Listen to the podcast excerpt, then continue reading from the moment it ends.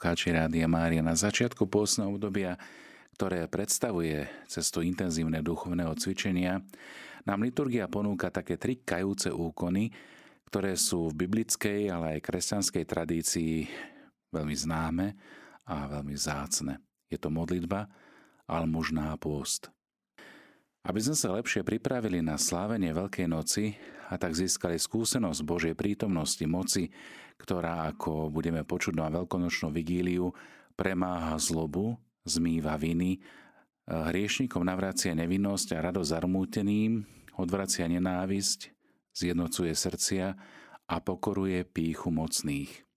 To je úryvok zo známeho veľkonočného chválospevu Exultet – vo svojom dnešnom pôstnom zamyslení v rámci pokladu viery sa chcem spolu s vami zamyslieť zvlášť nad hodnotou a zmyslom pôstu.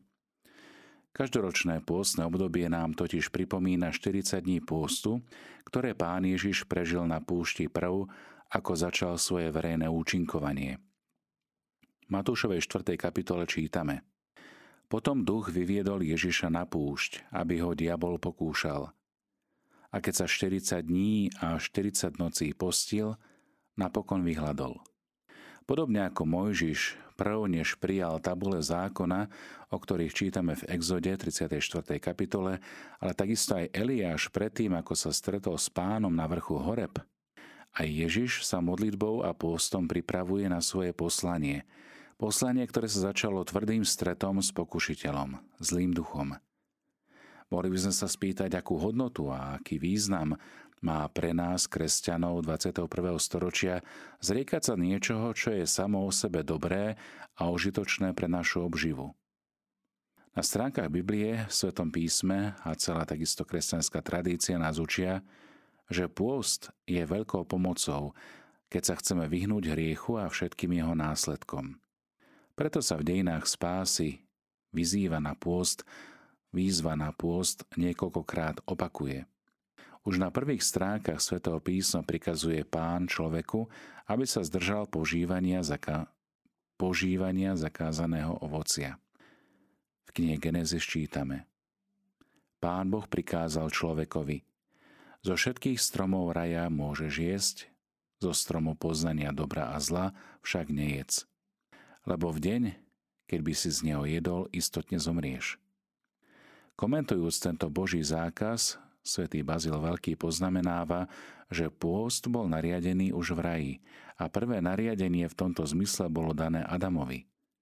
Pritom však dodáva, nejec je teda nariadenie o pôste a abstinencii. Pretože všetci sme zaťažení hriechom a jeho následkami, pôst je nám ponúknutý ako prostriedok na znovu nadviazanie priateľstva s Bohom. Takto to urobil aj Ezdráž, prv ako sa vydal na cestu z exílu späť do zaslúbenej zeme, keď vyzval hromaždený ľud postiť sa, aby sme sa pokorili, povedal pred pohľadom svojho Boha. Všemohúci pán vypočul ich modlitbu a uistil ich o svojej priazni a ochrane. Podobne urobili aj obyvateľia Ninive, ktorí boli vnímaví na Jonášovú výzvu kázanie Výzvu na pokánie a ako dôkaz toho, že to myslia úprimne a vážne, vyhlásili pôst hovoriac, kto vie, a zasa Boh odvráti a zmiluje sa nad nami. Odvráti sa od svojho hnevu a my nezahynieme. Aj vtedy Boh videl ich skutky a ušetril ich. Toľko úrivky zo starého zákona. Pozrime sa na nový zákon – v ňom objasňuje Ježiš hlboký dôvod pôstu, keď odsudzuje postoj farizejov, ktorí škrupulózne zachovávali predpisy ukladané zákonom, no ich srdcia boli ďaleko od Boha. Pravý prôst, zdôrazňuje opäť inde božský učiteľ, spočíva skôr v tom, že má plniť vôľu nebeského Otca, ktorý ťa odmení, lebo on vidí aj skrytosti. Tak sme to počuli aj vo včerajšom evanieliu. On sám dáva na to príklad, keď odpovedá satanovi na konci 40-dňového pobytu na púšti, že nie len z chleba žije človek, ale z každého slova, ktoré vychádza z Božích úst. A propo, tento citát sme vybrali aj na marcový mariaton. Nie len z chleba žije človek, ale z každého slova, ktoré vychádza z Božích úst. Pravý pôst je teda zameraný na požívanie pravého pokrmu, ktorým je konanie Otcovej vôle. Ak teda Adam neposluchol pánov príkaz, nie je zo stromu poznania dobrá a zla, veriaci sa chce pôstnym úkonom pokorne podriadiť Bohu, dôverujúc v jeho dobrotu, odpustenie a milosrdenstvo. Praktizovanie pôstu bolo v prvej kresťanskej komunite veľmi časté. Nachádzame o tom zmienku najmä v skutkoch apoštolov, ale aj v druhom liste Korintianom. Aj cirkevní otcovia hovoria o sile pôstu, ktorý je schopný krotiť hriech, potláčať žiadostivosť starého Adama a otvárať v srdci veriaceho cestu k Bohu. Pôst je navyše cvičením, ktoré opakovane odporúčajú svedci každej epochy. Napríklad svätý Peter Chryzolog píše Pôst je dušou modlitby a milosrdenstvo je životom pôstu. Preto kto sa modlí, postí sa. A kto sa postí, je milosrdný. Kto si pri prozbe želá, aby bol vypočutý, vypočuje toho, kto sa na neho obracia s prozbou. Lebo kto chce nájsť voči sebe otvorené božské srdce, nezatvára svoje pred tým, kto ho prosí. V našich časoch sa zdá, že prax pôstu trochu stratila svoju duchovnú hodnotu a že kultúrne poznačené a že v kultúre poznačenej hľadaním materiálneho blahobytu nadobudla skôr terapeutickú hodnotu v súvislosti s ozdravovaním tela. Postenie sa zaiste Postenie sa zaiste týka fyzického zdravia – ale pre veriacich je v prvom rade terapiou na vyliečenie sa zo všetkého, čo im bráni pripodobniť sa Božej vôli. V apoštolskej konštitúcii Penitentimini z roku 1966 pápež svätý Pavol VI konštatuje, že je nevyhnutné predstavovať pôst v kontexte povolania každého kresťana. Citujem. Nežiť viac pre seba samého, ale pre toho, ktorý ho miloval – a seba samého vydal za neho a tiež darovať život pre bratov. Pôstne obdobie by mohlo byť vhodnou príležitosťou tiež na umrtvovanie egoizmu a otváranie svojho srdca Božej láske a blížnemu, čo je prvým a najvyšším prikázaním Nového zákona a taktiež zhrnutím celého Evanielia. Verné praktizovanie pôstu okrem toho prispieva k integrite osoby ako tela a duše tým, že jej pomáha vyhnúť sa hriechu a rásť v dôvernom vzťahu k pánovi. Svetý Augustín, ktorý veľmi dobre poznal vlastné zlé náklonnosti a nazval ich veľmi zamotaným a zachlepeným uzlom, tak píše vo vyznaniach, vo svojom spise o užitočnosti pôstu hovorí nasledovné. Zajeste mi to spôsobí újmu, no preto, aby som, no preto, aby mi odpustil Sám seba trestám, aby som pomohol a aby som bol milý v jeho očiach, aby som sa mohol tešiť z jeho nádhery.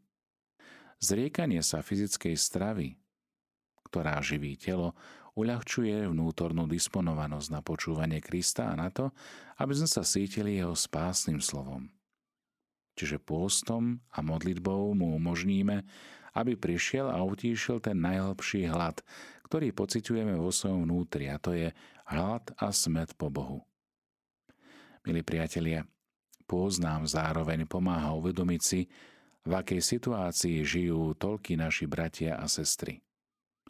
Svetý Apoštol Ján vo svojom prvom liste napomína, ak má niekto pozemský majetok a vidí brata v núdzi a srdce si pred ním zatvorí, ako v ňom môže zostať Božia láska.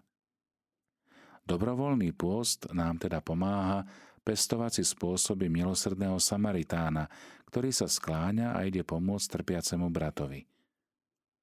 Keď si slobodne zvolíme, že sa niečoho zriekneme, aby sme pomohli druhým, dávame tým konkrétne najavo, že blížny v ťažkostiach nám nie je cudzí. Práve na to, aby sme si tento postoj prijatia a pozornosti voči bratovi stále zachovali, Pozbudzujem všetkých, aby v pôstnom období na úrovni jednotlivcových spoločenstiev zintenzívnili praktizovanie pôstu. Ako osvedčené formy pokánia. Spolu s počúvaním Božieho slova, modlitbou či už osobnou, alebo v rámci spoločenstva cirkvy, a takisto nezišnou láskou formou almužny alebo dobrovoľníctva. Toto všetko patrí už od začiatku k životnému štýlu kresťanskej komunity, ktorá je zdravá a v ktorej sa konali aj špeciálne zbierky, ako o tom čítame v Novom zákone, najmä listoch svätého apoštola Pavla. Zbierky, pri ktorých boli veriaci vyzvaní, aby dali chudobným to, čo vďaka pôstu ušetrili. Takto nachádzame aj v Didaskálii Apostolorum. Aj dnes je teda potrebné znovu objaviť význam pôstu, modlitby a pozbudzovať k nemu najmä počas liturgického obdobia, ktoré je prípravou na paschálne slávenie. Z toho, čo som už povedal, veľmi jasne vyplýva, že pôst predstavuje dôležité asketické úsilie, cvičenie, ale zároveň aj duchovnú zbraň na boj proti zlému alebo prípadnému nezriadenému lipnutiu, či už na sebe samých alebo na materiálnych dobrách, ktoré máme k dispozícii.